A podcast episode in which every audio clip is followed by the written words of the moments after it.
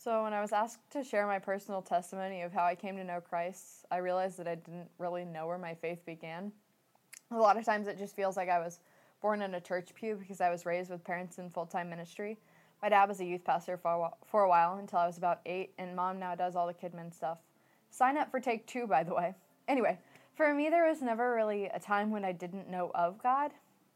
So I could give you all the easy sentences, which would be that I accepted Jesus into my heart at three, and I was baptized at seven, and I've been a devout follower for my whole life. But those words, they would just be the quickest, and saying them wouldn't really show the full goodness of God that I've seen throughout my young adult years. Sometimes life is really difficult. I get it. I think I get it more than a lot of people do. My life hasn't really been everything I hoped it would be when I was little. When I was 12, I started having non epileptic seizures that no one was able to diagnose for a long time for about a little over six years, actually. And oh my golly, it totally wrecked my life. Eventually, like, it got to a point where I barely made it to school most days, and I couldn't get out of bed. I would have raging migraines because of the seizures. I couldn't play sports. I love soccer, but I couldn't play anymore. I couldn't. I can't go on roller coasters or on slip and slides in the summer with my friends. I got so bad my junior year of high school that I actually lost my license for about eight months. I couldn't get parts in school plays because I couldn't make it to practices. For me, high school wasn't really everything I'd hoped it would be. I think I've experienced more heartache and ailment in the past six years than I would ever wish on anyone in an entire lifetime. But during these incredibly difficult past few years, I've come to understand that God is good no matter what my circumstances are. He's not weighed down by my failures or by my brokenness or by my weakness. He's continually proven to me that his sacrifice on the cross covered every one of my failures. So when I'm distraught and my faith is failing, time and time and time again, I've watched the God who created everything and rules over everything swoop in, and He reminds me that I don't need to be nice and put together because I'm already complete in Him. He reminds me that I've been made whole and blameless in His sight, not because I'm perfect, because I'm, oh gosh, I am absolutely not. But because when Jesus died, he took every insufficiency I have had and will ever have to the grave with him. And when he resurrected, none of my failure came back with him. God held to his promise that he's more whole and glorious and gracious than I can ever fathom. In my weakest moments, he's reminded me that he's always strong no matter what I'm feeling. In fact, 2 Corinthians 12:10 has really been my life verse over the past few years. It says, That's why, for Christ's sake, I delight in weakness and insults, in hardships, and persecutions, in difficulties. For when I am weak, then I am strong. So, yeah, like life has been difficult. I might have to live my whole life with this thorn in the flesh. And there are still some days where I feel like the pain's going to take over. But then I remember that it doesn't matter because I have Jesus. And that's actually like, that's the most amazing thing ever. Because not only does he love me, but like he crossed all of eternity to take the punishment that I deserve because of my sin, and He took the pain of that punishment to the grave. He took it all, and like He bears the scars that should have been mine. And He didn't just show up then, 2,000 years ago on a cross, but over and over and over again, He keeps showing up, walking with me, directing my steps, loving me even on the bumpy days with lots of valleys. Faith hasn't always been easy, there's been a lot of heartache, but consistency's always been God's theme. He's never left me and he's never not loved me and he's never not come through for me. So this journey, this faith journey, it's worth it to me. It hasn't because it isn't because life is wonderful that I've chosen to follow Jesus, but it's because I've seen his goodness and felt the all-consuming power of his love that I made a personal decision to follow him today, tomorrow, and forever.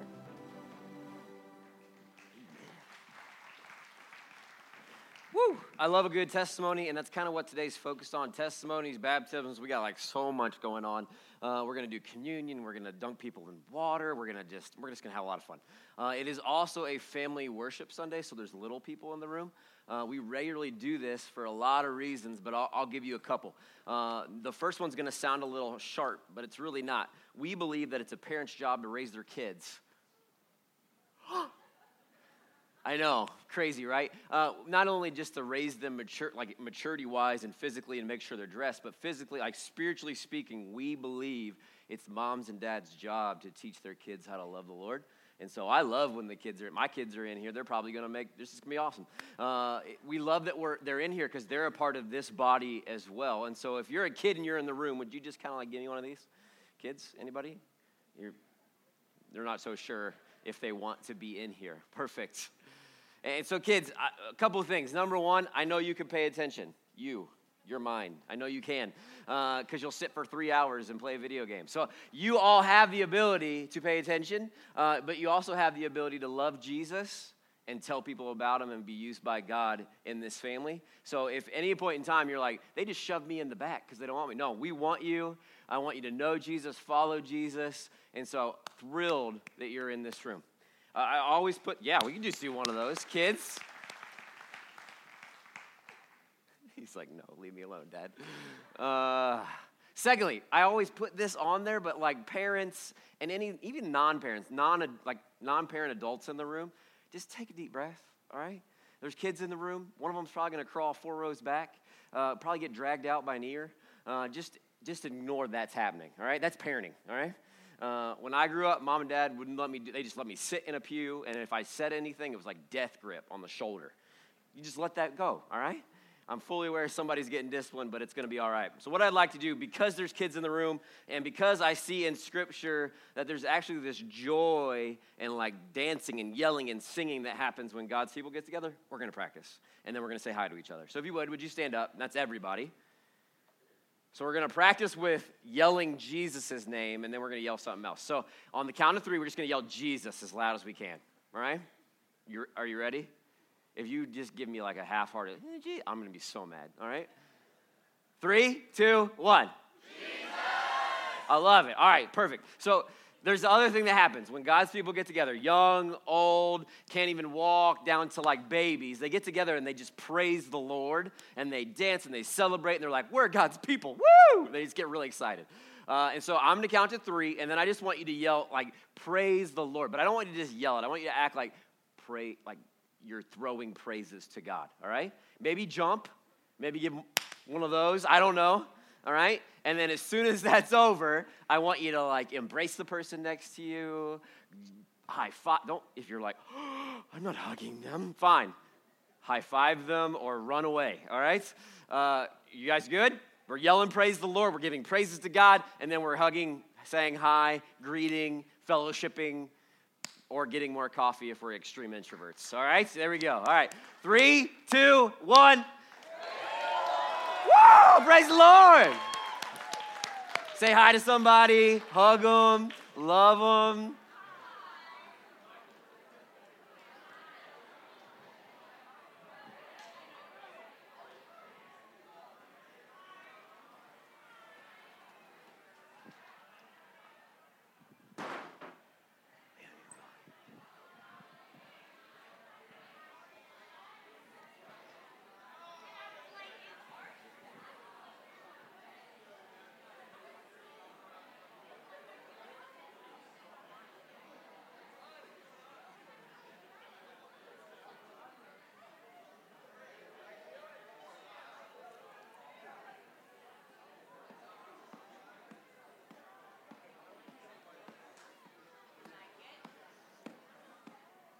All right, you kind of head back to where you were.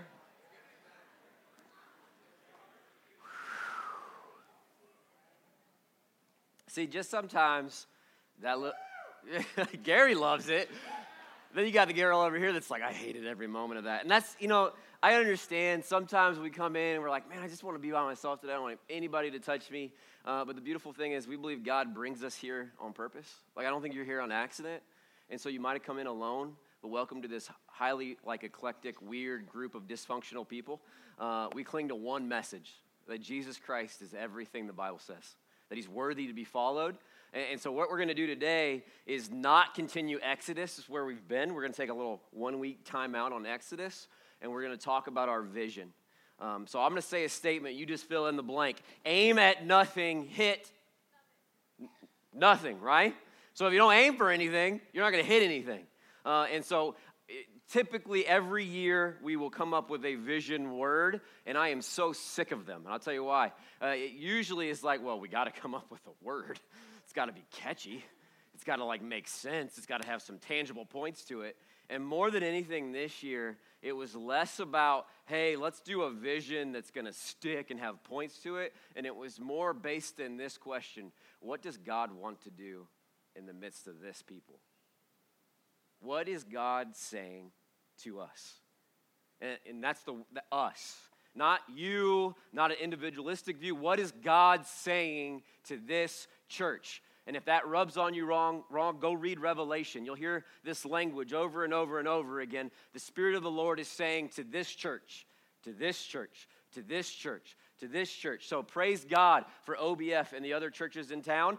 God's probably speaking to them. We want Him to speak to us and tell Him what He wants us to do here. And so we're going to lean into three things today. Uh, but if you've been here for a while, we late last year, November 30th, in this room, we gathered and we heralded what we're going to herald today. If you've never heard it before, it doesn't mean you're like on the outside, you're actually invited in. If you heard it before, I think remembering's a good thing. Uh, in fact, you're probably like, I don't even remember the points. This is why we're doing this. Um, the difference, really, though, is what is the Spirit of the Lord saying? I'm not looking to program it out. I'm not looking to make it a perfect, detailed plan. Uh, we feel like God has spoken. And, and so this is kind of where I'll start. I'd always wondered what it would be like to have a kid uh, that was scared of monsters or monsters in the closet. Uh, I've never had one. Like my three sons, as they were growing up, never said to me, Dad, there's a monster in the closet, right? Uh, but now I have a two year old, almost three year old little girl. And so a couple weeks ago, she was like, she's finding a lot of reasons to come out of her bed recently. But like everything from like I, I the covers aren't on my leg right to just will you snuggle with me? And uh, you just always say yes to that. All right. But recently she was like I don't even I can't even say it in her little voice, but she said more or less, Dad, there's a monster in the closet, and I'm terrified. And I said, Well, let's deal with this monster, right? So uh, we get into our room, and in my head, I'm like, I should have the monster grab me, suck me in, and go, Run, Grace, run! But I didn't. So we get in we get into the room open the closet and we look through the closet there's there's not a monster in sight just so you know we're free monster free house uh, I, I show her that there's no monster and then we sit down and i go hey grace i just need you to know i love you so much and i'm right here if they're if they're number one, Grace, monsters aren't real. But if they were, I would fight them for you. And even bigger than this, Grace, you know who's even bigger and stronger than Daddy? Jesus is. And Jesus loves you, Grace. So we get to have this whole conversation about how big and strong and awesome God is and why she didn't need to be afraid because there's no, uh, number one, no such thing as monsters. And even if there were, she's got two big things that watch over her her dad and her dad. That'd be Heavenly Father. And so, as we look at the idea today of the, uh, the word fearless, if you haven't caught that, our word for the year is the word fearless. Um, it, it's, it's less, let's, be, let's, let's pull ourselves up and be strong and be bold and run around and not be afraid. And it's more like if you could hear God's voice to you right now, It's like you could have the spiritual ears to hear, you would hear your Father in heaven who has just come into your room go, Why are you afraid? And so there's a difference when we look through the Bible and we say some little pithy, like, like coffee cup mug thing, like, there's 365 do not fears in the Bible, one for every day. Like, we know that in our like, we know that that's true, but there's a difference between that and when you hear God say, Why are you afraid? I'm watching over you. I'll fight monsters for you. And, and, and so really the rub for me in this whole vision casting thing and this whole message of fearless is like we say we're the Lord's, right? Like we identify as the people of God. Like when I look at you, I yell at you all the time. You are God's, He claims you. So you're not some random stranger to God, you're one of His kids. He says, You are mine. You have the very Spirit, the third person of the Trinity, in you. We, we claim that this thing we're doing right now is life and death, that eternity is happening in front of us. So then, why are we so afraid? Why are we so unbold? Why do we, why do we so quickly downshift into a form and a manner of Christianity that is powerless and safe? And these are the questions that kind of plague me. And so, fearless living doesn't come from you giving yourself a pep talk before you run out the door or before you get to your office or like, you can do this, Andrew. You got this. Don't be afraid. Suzanne's not scary. Like, that's not what this is. Fearless living is born from a deep trust in God. Fearless living comes straight out of being in the presence of God and realizing that nothing stands in comparison, that there's this holy, huge, impossibly, I can't even explain him to you with earthly language God that says, I love you, you are mine, I hear your prayers, I'm with you, I'm worth every drop of your life. That's where fearless living comes from. And so my thought is, well, then maybe we need to get a way bigger view at Cobblestone of God Himself.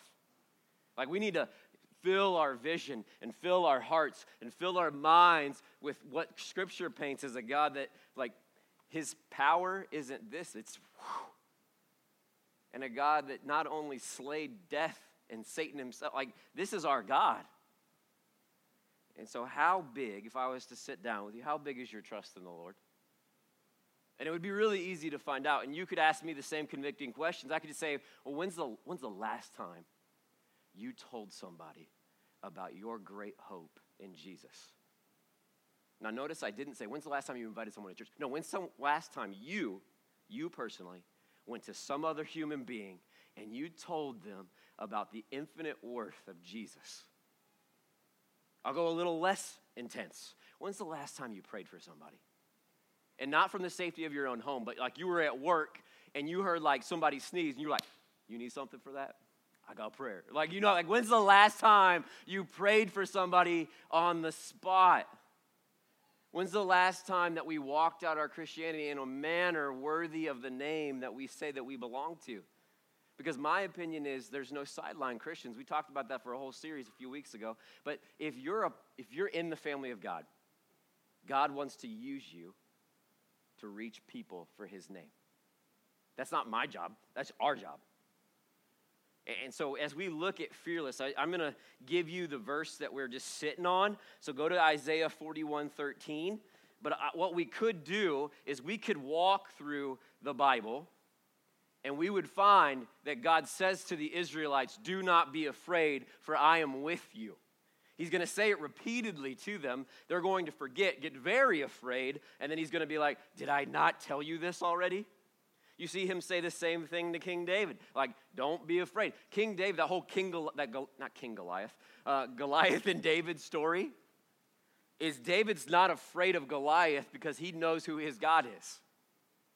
You, you have the apostles themselves are terrified, petrified wimps, puny. They're, they're, they're trembling, afraid, and then the Holy Spirit comes upon them, and they turn into fierce proclaimers of the works and the kingdom of God. So you have this picture in front of us that Scripture says is God's with us, and that's the so- source of fearlessness. So Isaiah 41, 13, I challenge the church at the vision casting night on January 6th, which I gave this almost identical message to memorize this verse. Anybody? Yes. One. There you go. So, but I'll take it. It makes me happy. Uh, for, Isaiah 41 13. For I am the Lord your God, who takes hold of your right hand and says to you, Do not fear, I will help you. All kinds of promises in there, right? All kinds of beautiful language, like, I am the Lord your God. So, God, number one, says, This is who I am, this is who you are, and I take hold of your right hand. Now, I don't know about you. I have all these examples from my kids uh, grabbing their hand in a parking lot. Why? Because they might get hurt. So I, I just guide them. We're in the woods sometimes, and it's like, let's walk as a family. Like this idea of God taking hold of my right hand is God taking hold of the, my strength of my life and leading me. And He says to you, do not fear. Now, why not fear? Well, don't fear because you shouldn't be afraid. Of, I, no, do not fear because I will help you. Sounds like a promise I make to my kids. Like, because I'm, I'm here for you. I, I got your back. I'll, if it's two in the morning, I'm here for you. I will help you. Do not fear. So here's the command, church. Do not fear. God's with you, holding your hand. Why are you afraid? And so the picture that we've kind of run with is in all this is the idea of a parachute, right? But you don't even have to go that extreme of the things that you trust in quicker than you trust in we trust in the Lord sometimes. So think about the things like you trusted that when you went to sleep last night, you would wake up this morning. Right? Nobody was like, this might be it, babe. Nobody. We just take for granted. I'm going to wake up tomorrow. I'm going to do my own thing. I'm going to live my life how I want. But no, like God gave you the breath in your lungs right now. You, when you drop your kids off to school, you just take it for granted. You put, you just willingly trust Mrs. Whoever, whatever her name is. Mine was Mrs. Siegel as a kindergartner. Mom gave me to Mrs. Siegel. She could have, I mean, nap time could have got crazy. I mean, like, uh, we don't even know. We so willingly trust so many things, and we have the God of heaven and earth going, Do not fear, I will help you. And we go, I'm not sure. I'm gonna need some proof. And then I'm gonna need that confirmed. Gonna need to get a prophet up in here. Like, like I need to have that, like an assurance almost, contract that out. You're gonna help me? You're gonna hold my hand? You're gonna actually do this? And then when it doesn't happen the exact same way we want, we want it to happen, things don't pan out in our life how we think, we go, see, you didn't have my hand, you didn't have my back. I am afraid now. And, and so as we look at this, the only picture that stuck in my mind, and I've shared this story, is, is Grace at the top of my stairs. Like I get all my examples from Grace now just because she doesn't sit in service and I won't embarrass her. Um, she'll stand at the top of our steps and she'll just walk off before I'm even up them. She'll stand at the top of the steps, say, Dad, and just step. And the, the expectation is, I'm going to catch her, right? So Grace fully trusts one thing Dad will, will catch me. And the truth is, I will, even if it requires me sliding backwards with her on my chest down the stairs. we made it, Grace. That's the picture. Like, do you trust God in a way where if He was to call you out of what you're living right now, that He would be leading you into the goodness of life and not robbing you? Do you trust God enough right now that if by the Holy Spirit He's going to say, hey, I want you to pray for her in your office, that He's not trying to ruin your reputation, He's trying to bring that person into life and mold you into more like His Son Jesus? Do you trust Him that He's going to catch you and I know some of you, like, you have examples and you're like, well, I stepped out this one time and I got burned. And I'm not doing it again. And I know some of you, you had hardship hit and you're like, well, what's this whole do not fear, I'll help you thing when cancer hit? That's not the point of this sermon, but God has shown himself trustworthy to the people of God, even in the middle of bleak, I mean, horrible things. The question for us today, church, is do we trust him? Not are you fearless? That's not the question. Do we trust him? If we trust him, he will make us fearless. If we'll follow him, we'll see like we'll see God transform us into a people that are used to reach people in his name, pray for people in his name, like do the work of the kingdom of God, and we'll see him.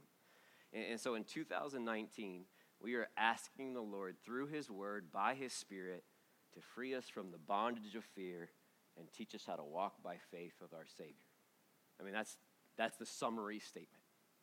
And so, what I'm going to do is I, we're going to pray. And now, this is not a segue, though. I, I felt it's perfectly appropriate. Here I am. I'm gathered with my fellow brothers and sisters, the people of God of this place. Here's the thing that God put us before us Will you follow me and trust me even when it's a little scary? My answer is yeah, let's, let's go. And so I just want to pray together uh, that God would do this very thing. That this is not me going, let me pray so I can have 30 seconds to think about what I'm going to say next. This is, hey, if you're a kid in the room, pray that God would make you bold. If you're in this room and you're a grandparent, pray that God would make us, like, we're just going to pray that God would do that and ruin the fear of man and instill, like, a fear of the Lord in this house. Okay? So I'm going to pray. I'm going to drop. We're just to, we're just going to pray. Jesus, as a people, as a congregation, as a house of worship. I pray that you would crush in us fear of man, anything that's not, not rooted in you. And so, Lord, I cry out for a holy boldness that's found in, that is rooted in, that's born out of the, the vast, holy beauty and power of your name. And so, Lord, we cry out that you would do a work in our midst that no men can do, that you would come and inhabit this place, and we're not worthy of it, but you're good. So, Lord, thanks for your faithfulness. Thanks for your goodness. We do pray, Holy Spirit, that you would use the Word of God to convict us and shape us and mold us. Where we are in bondage, free us. Where there is sin, convict us. Where we have, where we have retreated into a safe form of claiming your name but not walking in its power, forgive us. I ask, God, that you would use every person in this room, that this would be a defining moment where you send them where you speak to them, where you show them. Lord, open our eyes to your beauty, to your worth, to your glory.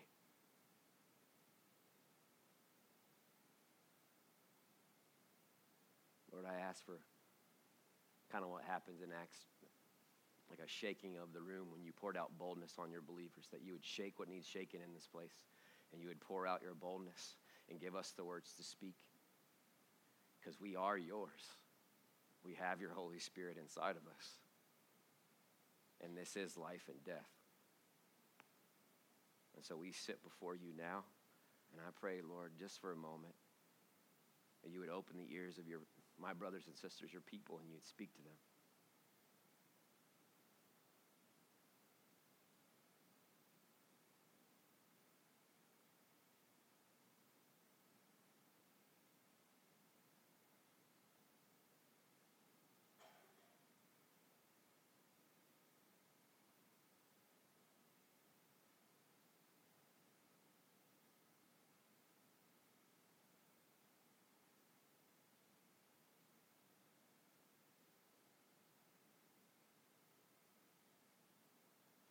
Thank you, Lord, that you're not a father that's like, why are you afraid? But that you're, you're a God that's like, come follow me. This isn't condemnation over our heads. This is an invitation to freedom. So, Lord, let us follow you. In your name, Jesus. Amen. So there's three ways, like tangible ways, though. So it's not just fearless, have a good week. There's kind of three tangible ways we really feel like this should be walked out that I feel like God Himself gave to us. Uh, and the first one is this in following Jesus, like a fearless following of Jesus. That, that you and I, our first call, not just to come to church, but is to follow Jesus Monday to Saturday. That, that's the joy of Christianity. It's the difference between every other religion and the one that we proclaim that Jesus is our Lord and our Savior, and He leads His people. And so on Monday, when you wake up, I want you to go, God, what do you want me to do today? What if you structured your schedule on what God wanted to do this next week? And I know some of you are like, well, I got to go to work. Sure, fine, you got to go to work. But if God puts you in the work, what does He want you to do that's part of His work? And so, as we look at following Jesus, I, I, believe even right now today, He's calling some of you to do a very specific thing. And you're ignoring Him. And so, people that need to know about Him aren't. This is, once again, life and death. Now, there's commands in Scripture, Matthew 16. Then Jesus said to his disciples, Whoever wants to be my disciple must deny themselves, take up their cross, and follow me. So, the starting point for following Jesus fearlessly is crucifying yourself. This whole idea that this is about you, this whole idea that, man, if this church doesn't have coffee and a good kids' ministry, we're out. The better question is Is this church fearlessly following Jesus into the things and the places that he's leading them into? And if we're not doing that, you have my permission to get out. And so, what has God called us into this next year? And you have to realize all the way that fear plays into that, right? Like, do, do you, what will, will I have to give up? Seems to be the number one question. If I follow Jesus wholeheartedly, won't I have to give up my Netflix binges and my comfort and my safety? Well, maybe, but you have to understand where God's leading you into, not death, life. And so, what, what will I miss out on? These are the things that plague some of us. What will people think if I'm the person that starts walking into into my job, everywhere I go, and I just I start praying for well, they'll think that you actually take this thing seriously. That you actually know the living God and that you feel like when you talk to him, he listens. So let's make it personal. What is Jesus asking you to do? If that's a new question for you, you could stop listening after this and you just talk to Jesus. What is Jesus asking you to do? Don't remove it. Don't deflect it. Don't go like, well, that's a question for you, Pastor. No, that's a question for every person that claims the name Jesus Christ. What is he asking you to do? And it won't be the same. Don't glamorize it. I guess he's calling me into ministry. No, like, is he raise kids in a manner that would honor, glorify, reach other parents in the name of Jesus? What if that's it? What if you're to raise the next kid that's going to start the next revival. And that's a good calling, is it not?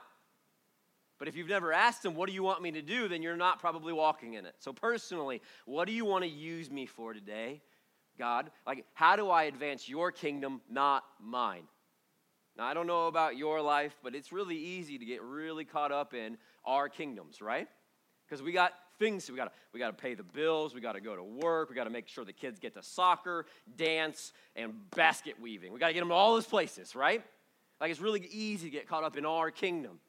But we have been transplanted from our kingdom to the kingdom of heaven and like heaven. So what kingdom are you building with your life? And then as a church when we talk about following jesus this year it's so less like let's program all the good programs and i'm I am eagerly waiting for you all to bust my door in, going, I can't get this out of my heart and my life. We must do this thing. Then we'll get behind you and give you money and just go, like, go. It's more like, all right, what's the Spirit doing? Where is God leading you? And so, if we're going to be a church that honors the Lord, it's going to be when Jesus says, give all your money to this, we go, will we trust him? When Jesus says, open your mouth and say these words, will we? When Jesus says, follow me, even though it looks like it might be painful or hard, we go, yes, Lord, all right, let's go. Will you be those people with me? Uh, the second thing is not just fearlessly following Jesus, uh, but fearlessly, fearless with each other. Um, fearlessly loving, pursuing, honoring. I mean, love in the name of Jesus. I'm going to give you a scripture. It's really all I have to read about this, but it's John 13. A new commandment I give to you that you love one another. Just as I have loved you, you also are to love one another. By this, all people will know that you are my disciples if you have love for one another. So, anybody, everybody, ready? I really want to love Jesus with my whole heart. Go ahead, raise your hand, right? That's all of us, right? I love people so much. Some of us, the encouragers and mercy people in the room. Uh, but some of us, we wish this verse wasn't in here, right? But if we're going to fearlessly follow God where He wants us to go, then I know the Spirit of the Lord said that we need to be a place that loves each other way better than we do. Actually, a realization that happened to me last early last year was that when we were praying for the works of the Spirit, like we always pray for like the crazy stuff, right? We pray for visions and dreams and we want all that stuff. But do you know what's equally a manifestation of the Spirit of God? The love of God made manifest right here in this room. Like that we would love each, like that's the work of the Spirit, that I would love you in a manner that's not about me, but it's all about you and His glory. So, do you love people in a manner that's worthy of the name of Jesus? Because normally we disconnect those things, right? We play this game of I love Jesus, but I hate Bill. I love Jesus, but I want anything to do. I don't want to shake their hands. I don't want to talk to them. Small group, plug group, like I don't want to do any of that, right? But that's not the full gospel. Like fearlessly being used by God means being fearlessly used in people's lives. And so if God brought you in here, a challenge was kind of thrown out at the vision thing. It was this idea that when you have a problem, it's really crazy, really radical, you would actually go talk to the person you have a problem with. what? That you wouldn't go talk to a leader and have them be your mediator. That you would I almost said something. You'd put some pants on. And you would go talk to your brother and sister, and you would reconcile, and you would repent, and you would confess, and you would be a peacemaker, which God has called you to be. That there would be less this like, hey, you need to fix this problem between me and Suzanne. And it would be like, you go in the name of Jesus and you humble yourself. And so, if this is our expectation that you would fearlessly confront sin where you see it, not in like a, I noticed that you were sinning, let me call that out in you. Not that. That is, it is a loving act to actually go to a brother whom I know and I love to say, brother, that doesn't line up with life. That will lead to death. Turn around. It is a loving act to sometimes rebuke things out of people's lives. The brother, the way you talk to your wife dishonors the Lord you say you love. Is that a hard conversation? 100%. Might that ruin the relationship? Maybe. You should maybe pray about that and ask the Lord what he wants to do there. But it is a loving act to go to a brother caught in sin and restore him. It is a loving act to go to one another. And so, if we're going to walk out this fearless thing this year, it means when you see someone do something in worship you don't like, you don't talk to me, you talk to them. It means when the music is too loud, you don't talk to me, you talk to Dave Bear, to his face. Don't sic an elder on him. It, it means when your brother or sister is angry at you, biblically, before you take communion today, you better get face to face with them. This is walking out fearlessly. Not only will I follow Jesus, but I will follow straight into the living rooms of my brothers and sisters and be used there too. Is that hard? Yes. But this is a culture of unity, giving the benefit of the doubt that we are peacemakers. And do you know what the Bible says? Jesus this is actually red letter. Blessed are the peacemakers. Uh, and then the third and final way so if it's fearlessly pursuing, following, whole half, like pick up my cross, let's go, Jesus, I want to go die for you. And then fearlessly, I'll, be, I'll rebuke, I'll love, I'll correct, I'll, I'll be in people's lives, I'll love people like you do, Jesus. Then the third thing, and I, I've always said this is the most important one, is fearless worship, is a fearless pursuit. A fearless pursuit um, of God's manifest presence, is how we've been saying it. That we would be a place known for one thing God's presence being here.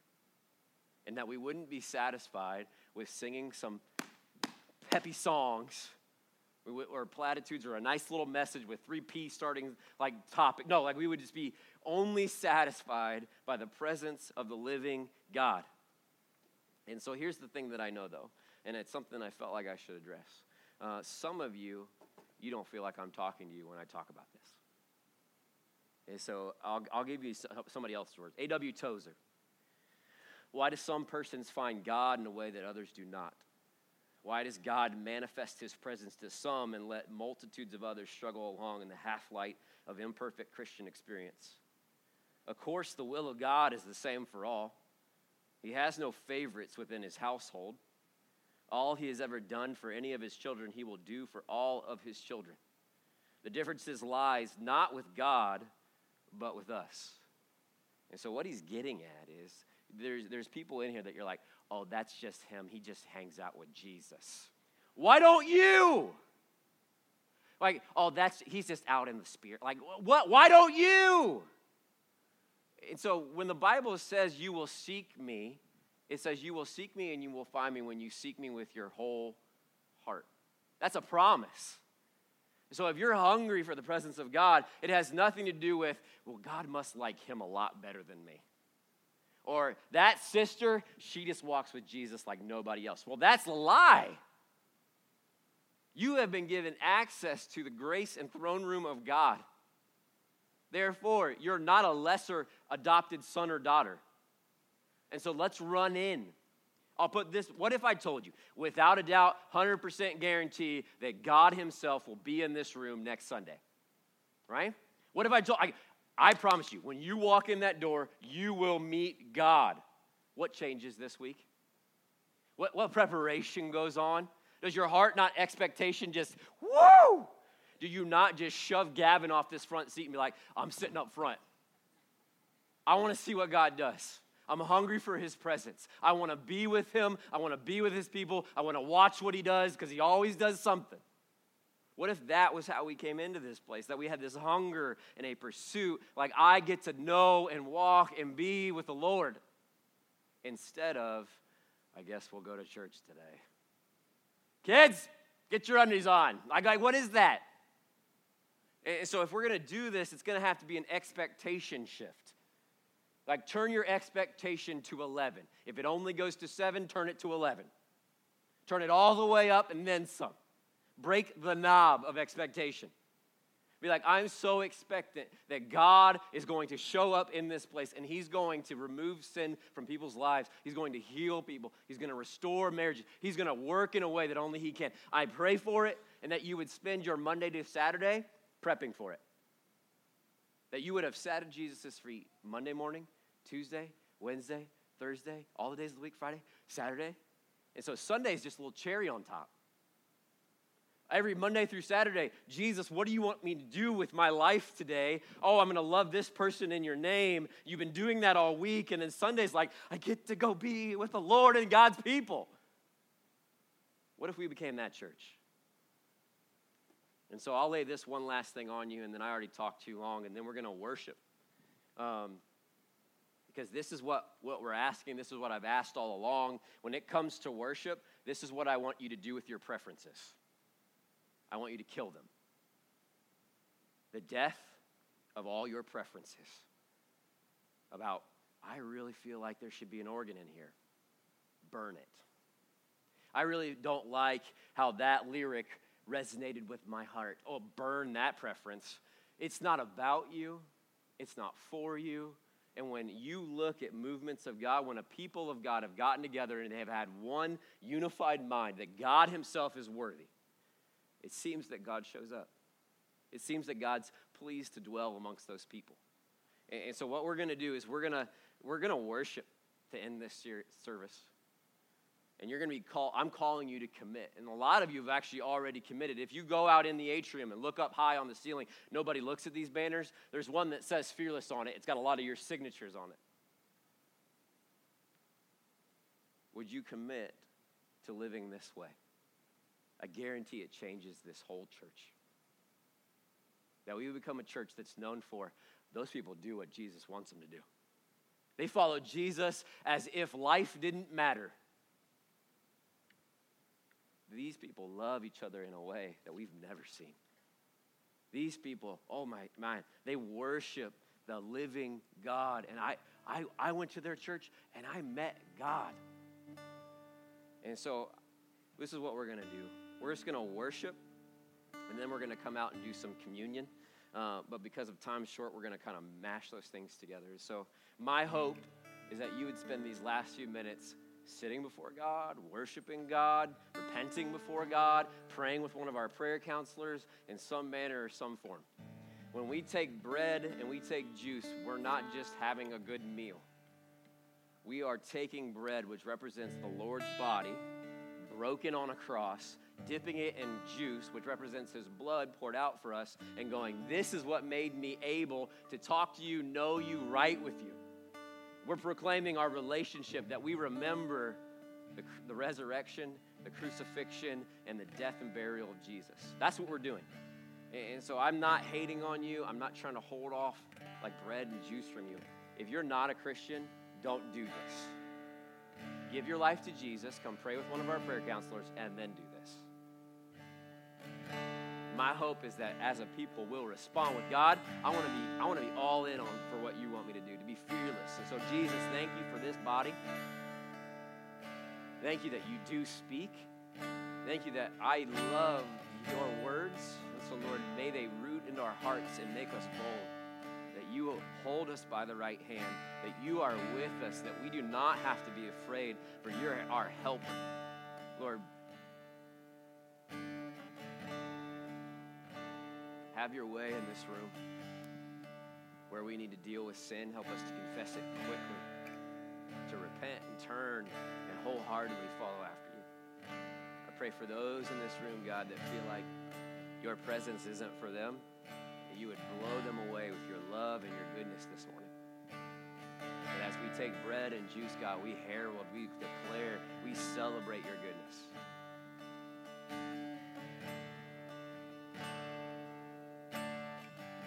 Church, I'm going to have you stand up to worship, pray, and when you're ready, it doesn't have to be like a solemn, slow line. I mean, right in the middle of worship, get some bread in your mouth and be like, Jesus, you're good.